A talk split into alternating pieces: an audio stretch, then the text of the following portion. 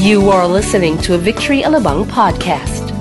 Jesus died and rose again so we can live a holy life. No more in this message by Pastor Sunny Waman. Hindi naman po kaila sa atin na mabilis na lumilipas ang panahon, di ba? Napakabilis po ng mga araw, pasasambat, kaunting panahon na lamang, at Pasko na naman. Pero siyempre, bago magpasko, pag-usapan muna natin itong Semana Santa. At uh, kaya natin sinabing biyahing Semana Santa dahil uh, gusto po natin pag-usapan ang uh, ika nga ay mga uh, ating nararating o pinupuntahan, hindi physically, hindi literal, kundi sa ating uh, paglalakbay na kasama ang Panginoon. Now, pag-uusapan po natin ngayon ang patungkol po sa mga ilang uh, kaugaliang Pinoy at ano ang sinasabi ng salita ng Diyos dito. Now, we're not specifically pinpointing yung detalye ng mga ugaling Pinoy. Uh, parang OPM to, eh, no? Old Pinoy Mindset. So may mga bagay po na minsan tayong nakaugalian na inoobserbahan na kahit tayo hindi natin alam kung bakit. Naranasan niyo ba yun? Yan, nung malita ko, tinatanong ko, ma, bakit natin ito ginagawa? Eh, basta, ginawa rin niya ng mga lola mo. So, ganun lang, uh, kahit sila hindi nila may paliwanag ng, ng husto, sasabihin lang na ito na yung nakagisnan. Pero, you know, uh, sapat nga ba na gumawa lamang tayo ng mga bagay-bagay na hindi natin naunawaan kung ano yung ating ginagawa? At uh, kaya may tatlong linggo pag-usapan natin to. Lahat ng ito ay mga mga lugar. Yeah? Yung dal- unang dalawa sa Maynila, yung isa sa may uh, Quezon City. Pero yung balik-balik, pag-uusapan natin, lalo ngayong araw na to, pag-usapan po natin yung mga bagay na ating palaging ginagawa paulit-ulit. Yan, ha? Kahit na tayo kristyano, yung mga tinatawag nating paboritong kasalanan, ilan sa inyo ang pagod na na gumawa ng paulit-ulit na kasalanan, hihingi ng kapatawaran, magre-repent, tas uulitin, hingi ng kapatawaran, magre-repent, uulitin, hihingi ng kapatawaran. Yun yung, yun yung balik-balik. Yun yung pag-uusapan natin sa balik-balik. Next week, yun naman pong pako, sa Maynila din yan, pag-usapan naman natin mga sakripisyong ginagawa ng mga Pinoy sa tuwing dumarating ang mahal na araw. Sapat na nga ba? Or dapat nga ba na tayo ay gumawa pa ng mga bagay na yon, hindi pa ba sapat ang ginawa ni Jesus na sakripisyo? At uh, katong linggo, yung bagong pag-asa, uh, ito naman po yung uh, ating uh, inaasahan, ating uh, uh, pinangahawakan na mayroon tayo dahil sa muling pagkabuhay ng ating Panginoon. So, yan po yung ating uh, pag-uusapan ngayon. No? Uh, gaya po nung sinabi ko, eh, Holy Week is almost, you know, it's in the air. Dama na natin, no? Unti-unti, ang paligid natin ay lulungkot na naman, hindi ba, sa tuwing, ma- hindi, sa totoo lang, di ba? Tuwing mahal na araw, lumulungkot ang ating paligid, ang mga palabas, you know, lumulungkot, yung mga komedyanteng artista, bigla nagsiseryoso, hindi ba? Ang mga tugtugin sa radyo, unti-unting lumulungkot. In short, inihahanda tayo ngayon ng mundo to be sober. Ang mga Pinoy ho ay muling bukas ang kanilang isipan sa Diyos. May dalawa lamang namang kapanahunan na ang mga Pilipino ay bukas ang isipan nila sa Diyos. Pag Semana Santa at pag Pasko. Uh, well, syempre, dahil uh, alam naman nila na ito yung uh, ika nga ay, ay uh, mga bagay kung saan mas uh, nauunawaan nila ang, ang tungkol sa Panginoon. So, may mga ilang katanungan tayo na sasagutin din at ito rin po yung uh, uh, mga pagkakataon kung saan 'di ba ang ilan po ay nagbabakasyon ang ilan naman ay gumagawa ng kalang debosyon. Yeah? Makikita natin ang iba't ibang, iba't ibang uh, mga uh, mga pangyayari sa karsada, 'di ba? Meron yung mga Station of the Cross, merong mga sinakulo, merong yung yung uh, ang tag yung, yung flagellation, yung yung na, nag uh, nag penitensya, oo, yung nag sinasaktan nila ang kanilang mga sarili. So sapat na nga ba na maging banal? Is it is it enough for us to be holy for one week? You know, and will this holiness during the that week, uh, you know, ito ba sapat na upang tayo ay magkaroon ng tunay na pagbabago sa buhay? Ito yung time na kung saan tayo po ay concern na naman tayong gumawa ng mabuti para bilang kabayaran do sa hindi mabuting ginawa natin for the whole year. Di ba? Parang ganun tayo. Parang yung, yung debit credit, you know, dahil may kasalanan ka, maangat yung kasalanan, gagawa ka mabuti, para umangat naman uh, yung kabutihan at bumaba yung kasalanan. So ito yung mga ilang bagay. So is it being holy during the week earns us favor in the eyes of God? So mari ba tayong tumayo at tayo po ay uh, babasa sa Roma, sulat ni Pablo sa mga taga-Roma. Samahan po ninyo ako sa pagbabasa. Simulan po natin. What shall we say then? Are we to continue in sin that grace may abound? By no means. How can we who died to sin still live in it? Do you not know that all of us have been baptized into Christ, into Christ Jesus, were baptized into his death?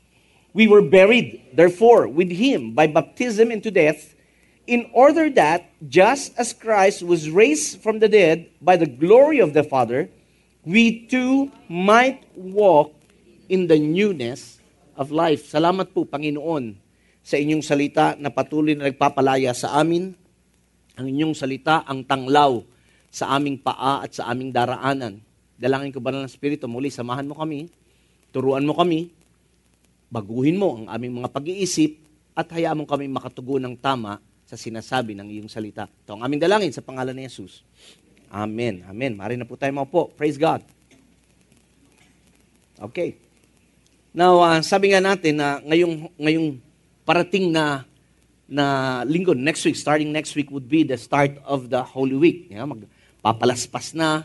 And uh, ilan sa inyo naka, nakabili na ng palaspas? Sabit natin sa pintuan para swertihin at para lumayas ang masamang spirito. But anyway, starting ng Palm Sunday, ending ng Easter Sunday, you know, ito yung Holy Week. And again, we are, Filipinos are preparing for this. Uh, maging, may mga ilang uh, palabas sa telebisyon bilang paghahanda sa papasok na, ban, uh, na, na, na Semana Santa na sinasabi po natin. So once again, Filipinos will become God-conscious and once again, we will be holy for just a week. So, will this produce genuine change of life? Why do we have to go back? Or, not really why do we have to, kundi, why do we go back do sa ating mga former way of living? Kahit ngayong kristyano na tayo. Gaya ng binanggit ko kanina. May mga bagay tayong ginagawa na kaugalian na natin. Maging ang kasalanan, alam niyo po ba ang kasalanan ay nagiging kaugalian na natin? Di ba? Pag nakasanayan mo ang isang bagay, it becomes a habit. And basically, maraming mga kasalanan na nagiging habit na sa atin. O sa akin pala, hindi sa inyo, sa akin lang. You know, and so, ha, kailangan natin ngayon maintindihan is this. Bakit ba tayo pabalik-balik, tayo balik-balik, pabalik-balik doon sa dati nating uri ng pamumuhay kahit na tayo ay mga Kristiyano na?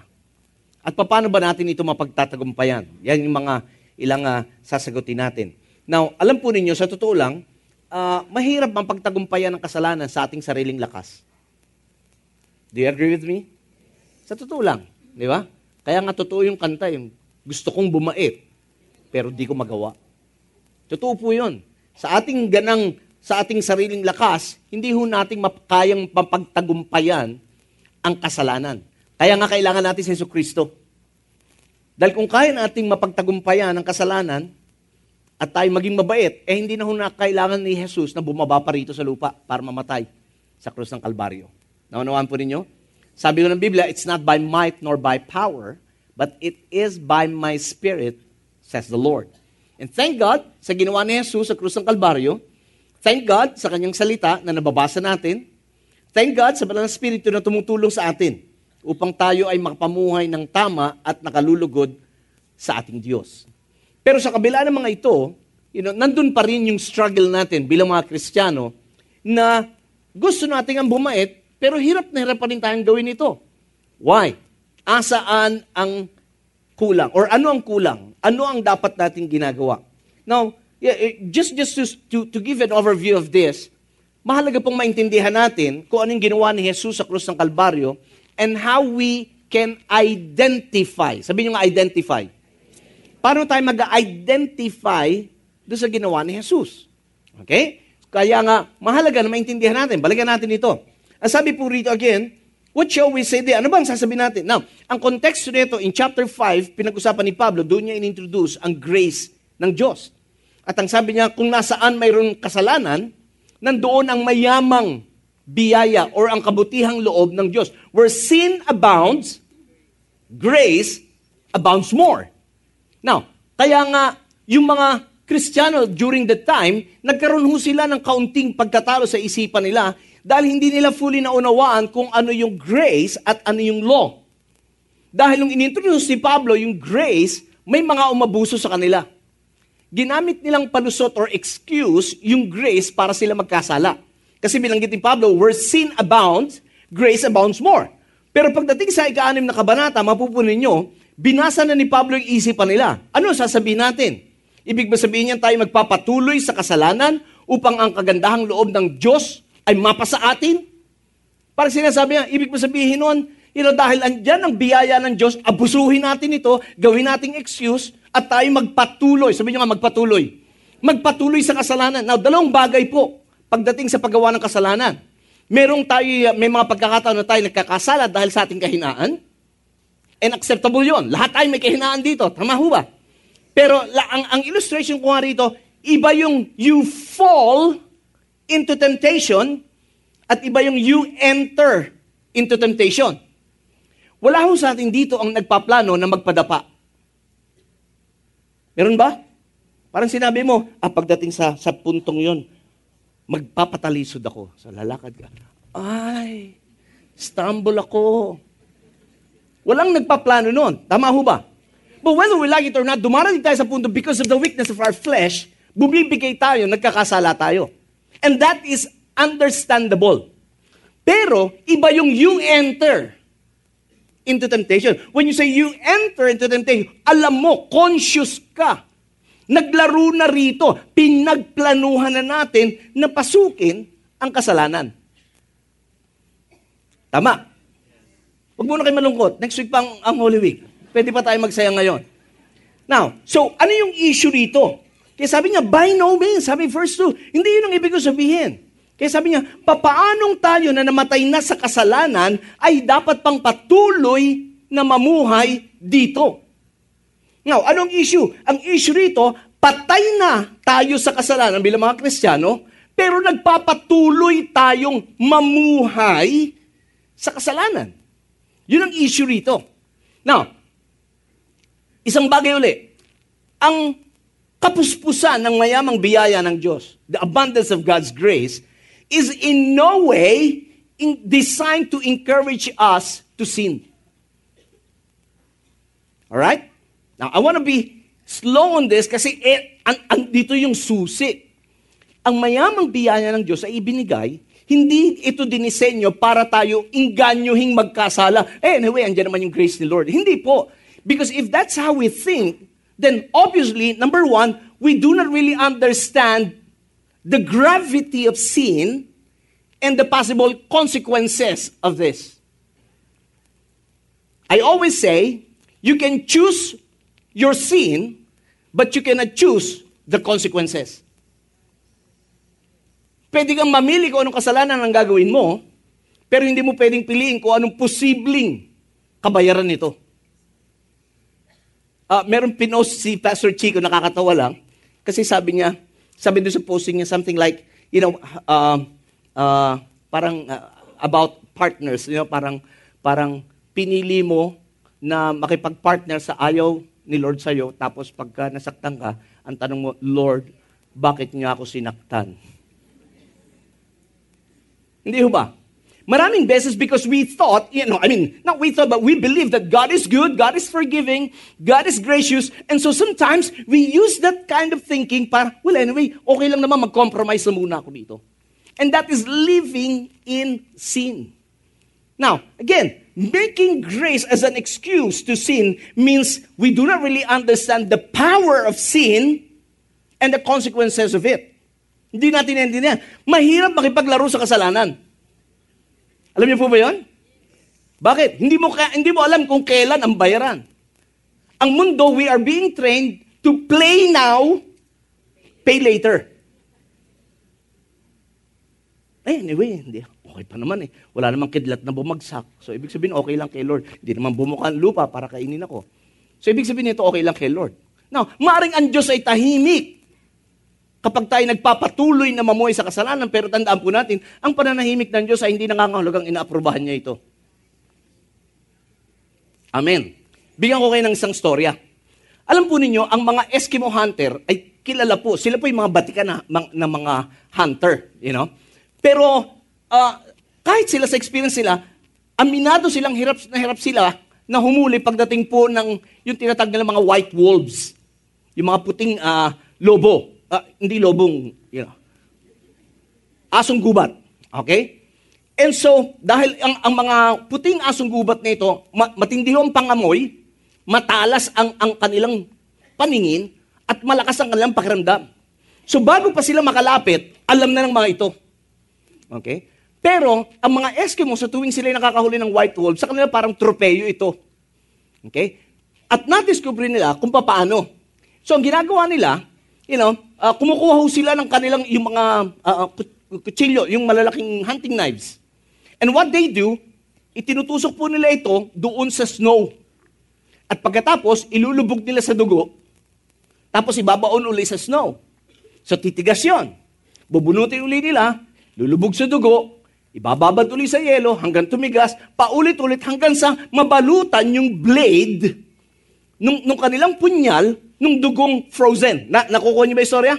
Okay. Ngayon, pagka ito ay kumapal na, at alam niyo, ang dugo ay mabango sa pangamoy ng mga asong gubat, so ang gagawin nila, ibabaw nila ng pabaligtad yung pong punyal na merong frozen blood.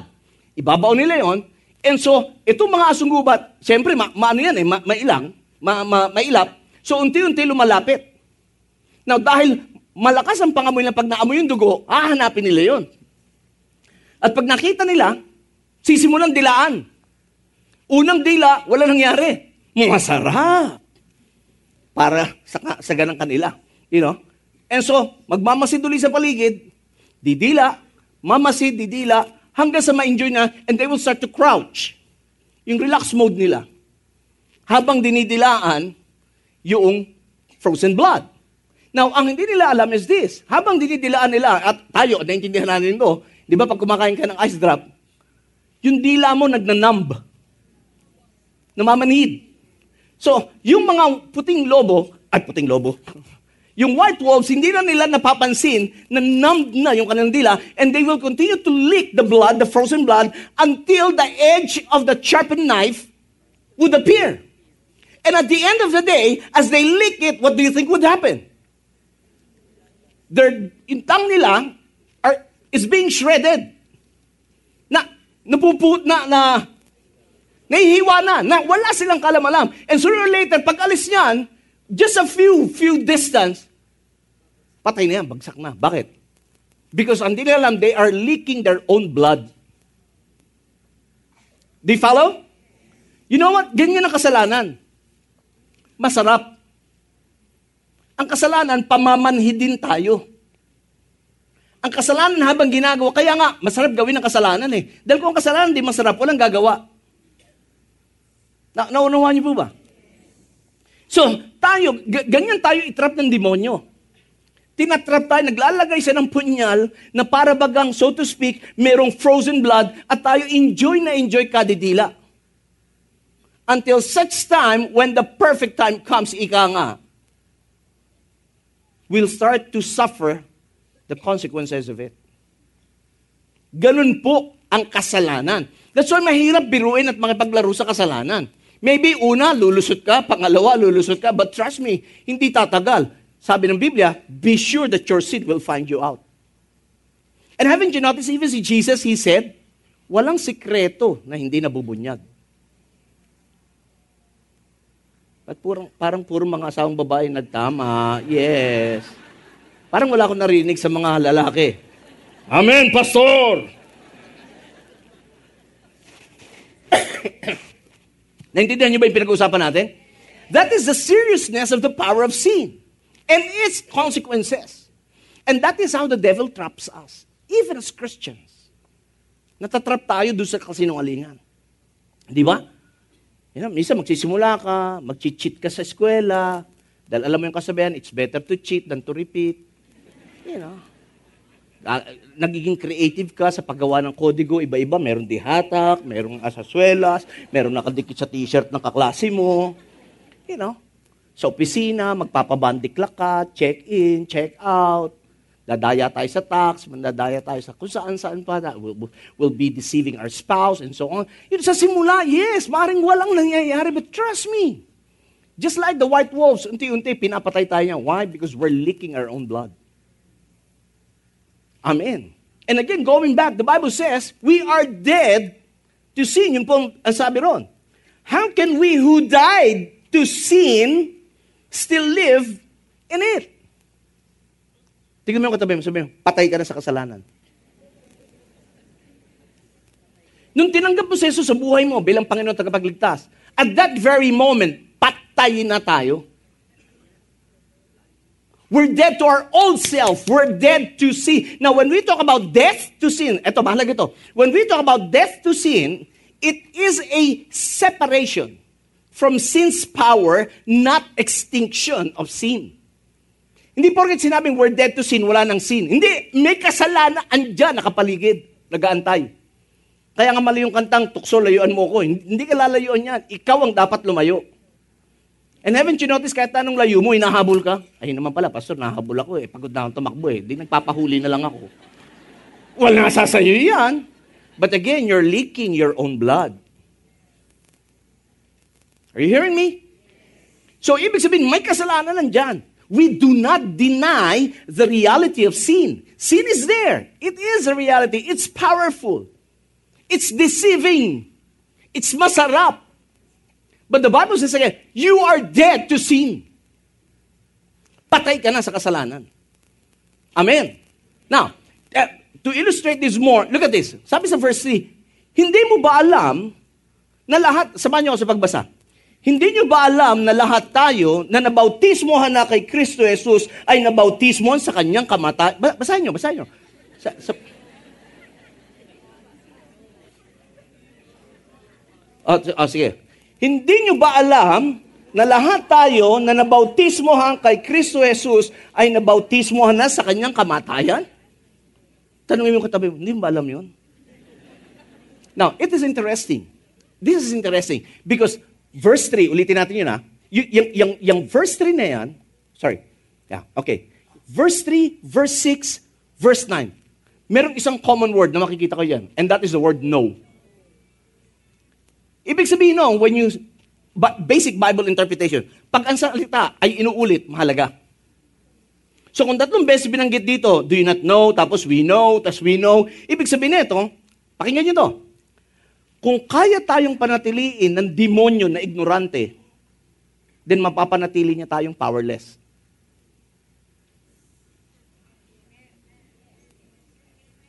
If the devil can keep us ignorant, then he can keep us impotent or powerless. And that is what the devil wants. He doesn't want you and me to know the truth. Why? Because the devil knows once we know the truth, the truth, the truth will set us free.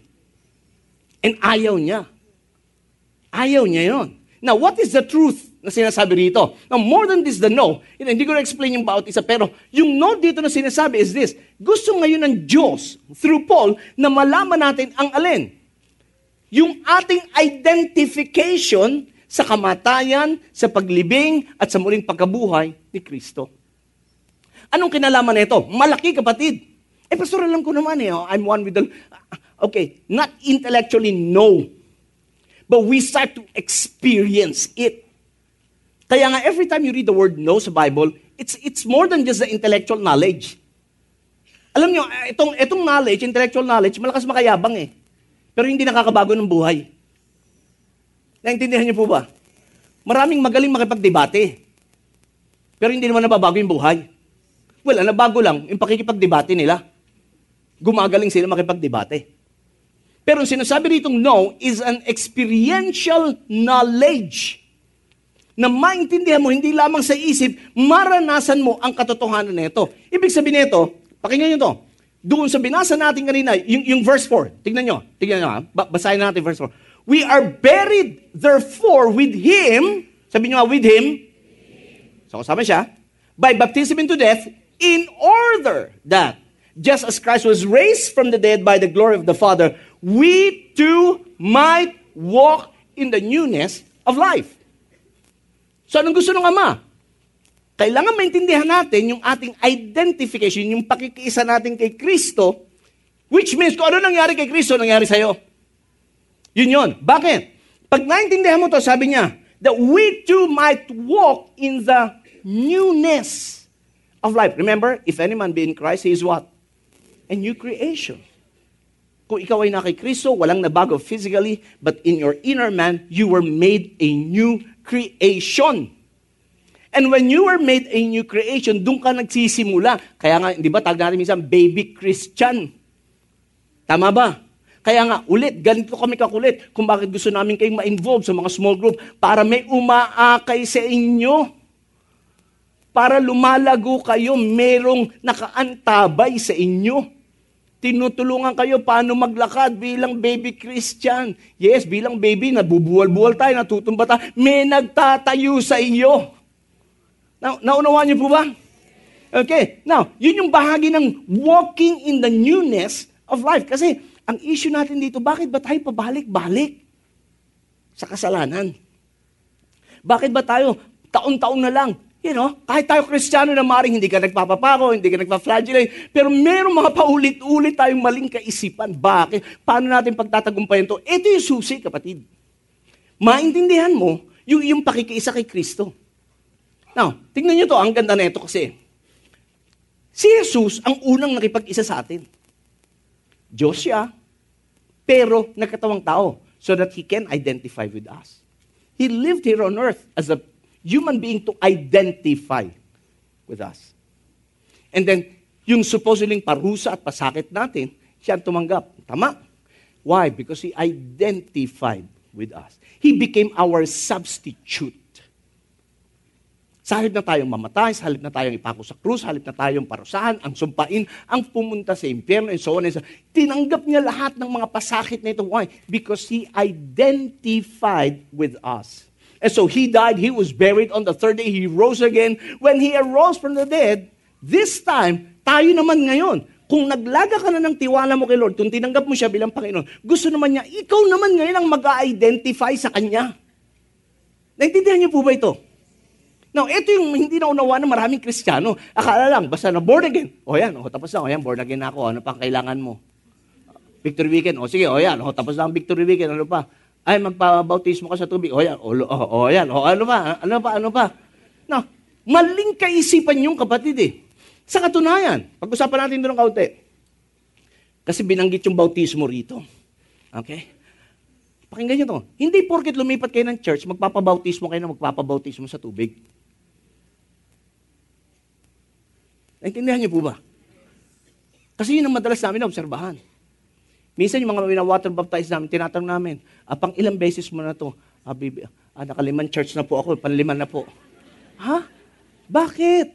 Eh kasi oh, syempre, eh, wala na po ako doon sa dating church, andito na ako. Kaya ako nagpa... Hindi, hindi yun. Hindi yun. Papaliwanagan ko kayo ng kaunti. Alam niyo, ang salitang bautismo, may dalawang kahulugan. Okay? Yung, yung, yung sinabi rito, na kaisa tayo ni Kristo, yung bautismo, yun ang sabi, oh, we were buried therefore with Him by the what? Baptism unto death. Why? In order that just as Christ was raised from the dead by the glory of the Father, we too might walk in the uh, newness of life. Now, now, eto, eto kapatid, maganda to, maganda to. Yung identification natin na yon kay Kristo, bahagi nun yung kamatayan, yung paglilibing, at muling pagkabuhay. Alright? Now, dalawang meaning ng bautismo. Literal, tsaka figurative. Para maintindihan nyo para hindi kayo lagi nagpapabautismo. Literal, number one, ang bautismo ibig sabihin lubog. Bilanggit ko na to last week, lubog. Hindi wisik-wisik, hindi buhos, hindi tampal-tampal. Ang tunay, yung baptedso is immersed. Si Jesus nilubog. Hindi siya winisikan. Si Jesus nung binautismoan, hindi baby. 30 anyo siya. Ibig sabihin nun, para bautismohan ka sa tubig, kailangan na intindihan mo mga bagay-bagay. Hindi ito ritual. Hindi lang ito religious practice. Are, you following me? Now, this is important. Why? Because this is how the devil deceives us.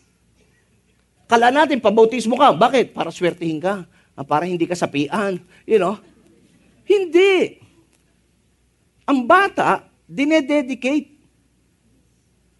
Yung iba, dinedicate. Para bautismo nga, kailangan naintindihan mo ang mga nangyayari. Kaya nga, purihin ninyo, purihin nyo to. maganda kasi to eh. I- i- idugtong natin to, ha? dugtong natin to. in Jesus Christ, we have died to sin so that we no longer want to continue to sin. We died to sin. Dati, gustong-gusto mong magkasala.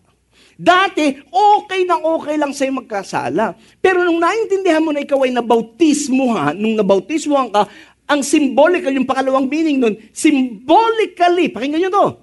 Ano yung literal? Lubog. Pangalawa, symbol or figuratively, you identify with Jesus. So kung si Jesus sumatay, patay ka na. Tingnan mo katabi mo sabihin, patay ka na. At ang patay dapat nililibing. Kung hindi, nangangamoy. Maraming Kristiyano nangangamoy. Alam nila patay na sila pero ayaw magpalibing. Naintindihan niyo po ba? Oh, uh, just an illustration ulit.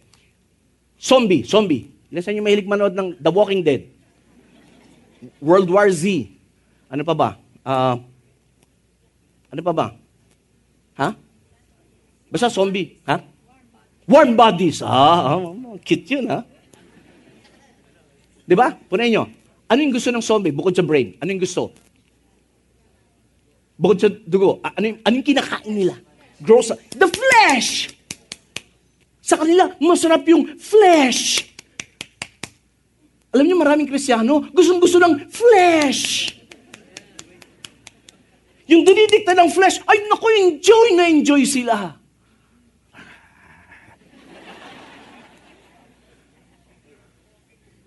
Are you hearing me? Y- y- yun yun eh. Ngayon, ang sinabi rito, pakinggan nyo to. Figuratively, we identify with Jesus, meaning, nung tinanggap mo siya, pakinggan nyo to, mahalaga to eh. Nung tinanggap mo siya, naranasan mo yung katotohanan niya. Because hanggat di mo nararanasan yun, kung tinanggap mo lang sa nguso, hindi sa puso, walang pagbabago babalik ka lang. Nakapanood ka lang ng Burning Hell, ng, ng, ng, ng ano, ano ba yung mga panakot na palabas? Um, Thief in the Night, Distant Thunder, yun yung mga sinaunang palabas. Ay, naku, impyerno. Ay, tanggap na ako, tanggap na ako. Jesus, Jesus. O pagkatapos nun, wala na. Nung, nung oras ay na-born again, pagkatapos na burn again. Why? Puro nguso, wala sa puso. Naunawaan niyo po ba? Kaya nung tinanggap mo si Jesus, ito dapat maunawaan. Kung tinanggap mo na si Jesus sa buhay mo, patay ka na. Ngayon, kailangan kay libing. Kailan ka nilibing? Nung binautismuhan ka. Kaya ka nilulubog. Kaya nga yung iba habang nakalubog, doon pinagpe-pray eh. Panginoon, salamat sa pa. Nakaabang nakalubog. Kaya nga pag-angat niya, nagsasayo sa praise God, naangat na ako. It is symbolical of what? A newness of life. Amen. Ngayon, siyempre, yung iba, yung pagpastor, pag alam talaga makasalanan, tinatagalan eh. Para pag-angat niya, kasama na siya ni Lord. na, naintindihan niyo ba? So, yun yung essence ng bautismo. Yun yung pakikiisa. Kung ano nangyari kay Jesus, nangyari sa iyo. Kaya ngayon, din sabi natin, kay Kristo, na matay na tayo sa kasalanan, para ano? Hindi na natin gustuhin pang magpatuloy.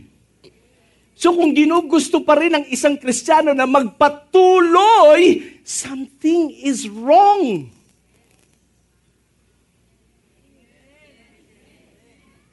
Tingnan mo yung katapat.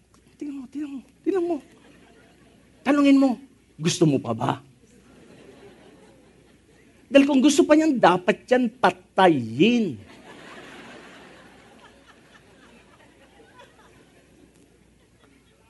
Now, ayaw natin marinig yung patay, di ba? But the good news is this, we're not just dead to sin. Because on the other side, we are also alive in Christ. Amen. Yun ang susi ron. Patay ka sa kasalanan pero buhay ka kay Kristo. Kaya nga nung naintindihan mo, wala ka, bang, wala ka ng ibang dinidesire kundi malugod ang Diyos. Alam mo, pakinggan mo to. Kunyari, mga mag-asawa rito. Pag mahal na mahal mo ang asawa mo, hindi mo lulukuhin. Love na love mo yan eh. Ha? At sumagot ang mga asawang babae ng At sasagot din ang mga asawang lalaki ng Wala. Kala ko sabi ba sa lalaki in Jesus name. but getting aside, we're dead to sin, but that's not the end. Yes, we're dead to sin, but we're alive in Christ. Kaya nga buhay mo ngayon nagiging patotoo. You now have a testimony. Alam niyo ba kung saan galing yung testimony? It comes from the root word test. Pagsubok. Pag napagtagumpayan mo yan at hindi mo kaya na mag-isa, kasama mo si Kristo, pag napagtagumpay, nagkakaroon ka ng testimony. Kaya pakinggan nyo to. In the newness of life as we walk, God wants to create a story in your life. Why? Because you start to experience it. Pakinggan nyo to. Baptism is an outward expression of an inward experience. Kaya ka nagpapabautismo, naintindihan mo, naranasan mong totoo si Lord. Ngayon, i-express mo yan in public, magpapabautismo ka. Pag angat mo, sinasabi mo, patay na ako kay Kristo. Pag angat ko, na kay Kristo na ako, bagong nilalang na ako kay Kristo. Yun yun. Ngayon, saka tayo nagsisimulang lumago. Doon tayo napawalang sala. Hindi sa bautismo, napawalan sala tayo nung tinanggap mo si Jesus, nung naintindihan mo ang nangyari sa nung tinanggap mo si Jesus. Alam niyo yung sinasabing justification? Hindi lang ito, it's, it's more than just a, a uh, it's more than just a legal matter between you and God. Because when we talk about justification, this is a living relationship. Pag ikaw ay napawalang sala, nagsisimula ang isang buhay na pakikipag-ugnayan mo sa Diyos. Yun ang sabi sa Romans 5.18. Justification brings life to everyone. Yes, patay tayo laman, pero buhay ka kay Kristo. Tignan mo ulit yung katabi mo, sabi mo, buhay ka na. O, kanina patay siya eh. Ngayon, buhay ka na. Buhay ka na saan? Kay Kristo. So, ano man ang nangyari kay Kristo, nangyari sa atin. Kaya nung tayo nilubog, patay tayong kasama niya. Nung inangat ka, kasama kang nabigyan ng buhay na bago. And right now, the Bible says that you are seated with Him in the heavenlies. Amen. Praise God. Kaya nga ngayon, nakakasiguro ka, pangalan mo nandun na, nakasulat na. Tingnan mo ulit yung katabi mo. Sabi mo, sigurado ka ba? Ngayon, kundi pa, yun ang isang bagay na siguruhin mo. Alright? Now, remember this. It is not how much we perform, but how much we surrender. If we want to overcome yung pabalik-balik na kasalanan, tandaan nyo to, it's not how much we perform, but how much we surrender. Kaya nga pag mahal na araw, kahit na anong padusa, pasakit gawin mo, wala, hindi na nababawasan yun. Babalik uli yan. Next year, magpapaganyan ka na naman. Why? It's not what how we perform, but how we surrender. Now, we all know how powerful sin is. Kaya nga, again, sabi sa Matthew 7, sabi ni Paul, gusto kong gumawa ng mabuti, pero hindi ko magawa. At kung anong ayaw kong gawin, yun ang nagagawa ko, remember? Why? Because of the sin that is in me. Amen. Kaya nga sa ganang atin, mahirap, men, mahirap, mahirap mag, you know, mahirap mag-isa sa buhay nito, mahirap magtagumpay sa kasalanan na nag-iisa. Maniwala ka sa akin. Kaya kailangan mo somebody to walk alongside with you. That's why in Romans 5, I'm sorry, Romans 8.8, ano sabi ron? Those who are in the flesh cannot please God. Amen.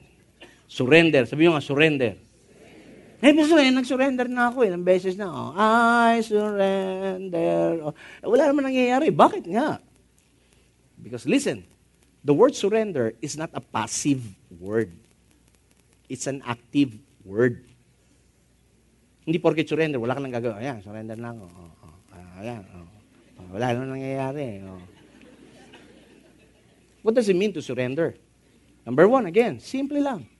To surrender, number one, means you need to understand what Jesus did for you. Kaya nga mga kapatid, gusto namin kayo makadalo do sa Victory Weekend para marinig nyo yung katuruan tungkol sa cross. Para maintindihan nyo gaano katindi yung ginawa ni Kristo para sa iyo. Naintindihan niyo po ba? No, tandaan nyo, lahat ng ginagawa natin dito intentional. Hindi lang for the sake of. You know, I'm, nung, nung na, kahit mada, dati na akong pastor, nung narinig ko yung katuruan dito, lalong tumibay. Lalo akong nahiya kay Lord. Kasi when, when I start understanding what Jesus did for me on the cross, the suffering He did, all na pasakit na inabot niya, pagdurusa, and everything kahihiyan, and, and lahat ng insulto, how dare me take Christianity lightly?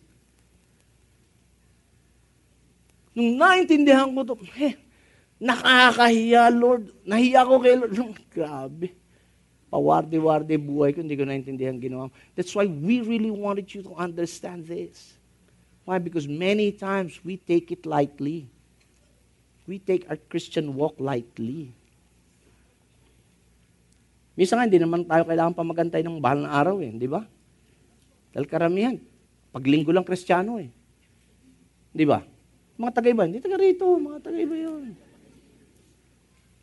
That's why I always remember, it's not how much we perform, but how much we surrender. Ibig sabihin we have to renew our mind. Paguhin natin, pag-iisip natin, kasi hindi automatic na nababago ang pag-iisip. Ang nabago lang sa atin, inner man. Ito, kailangan baguhin. Dahil ito nasanay sa mundo, sa sistema ng mundo.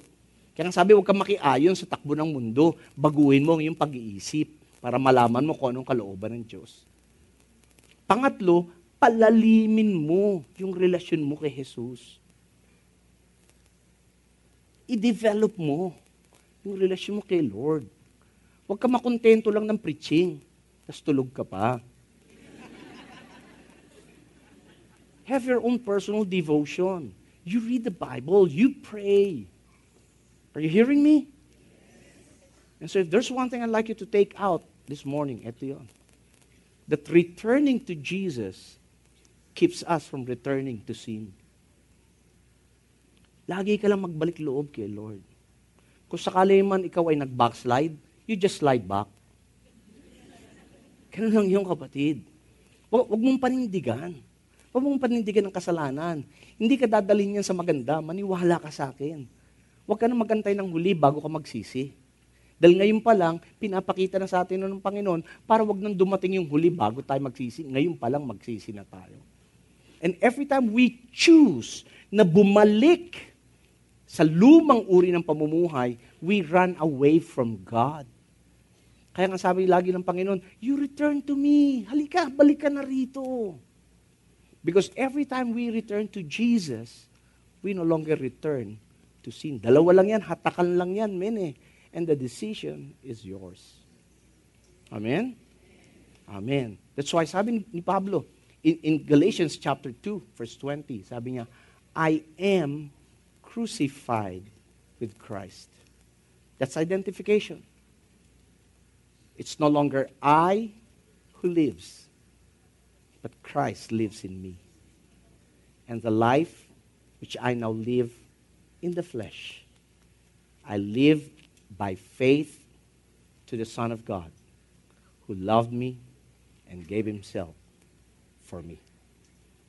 Two-way identification. Jesus identified with us. Now we identify with Him. And when that comes, trust me, hindi man totally mawala ang kasalanan, pero paunti, ng paunti, ng paunti, dahil ang kapangyarihan ng kasalanan ay nawawala na ng kapit sa buhay mo. Amen. Come on, purihin natin ating Panginoon. Praise God. We hope you were inspired by that message. Listen to more podcasts from our website at www.victoryalabang.org and in the Victory Alabang app. Thank you and stay connected.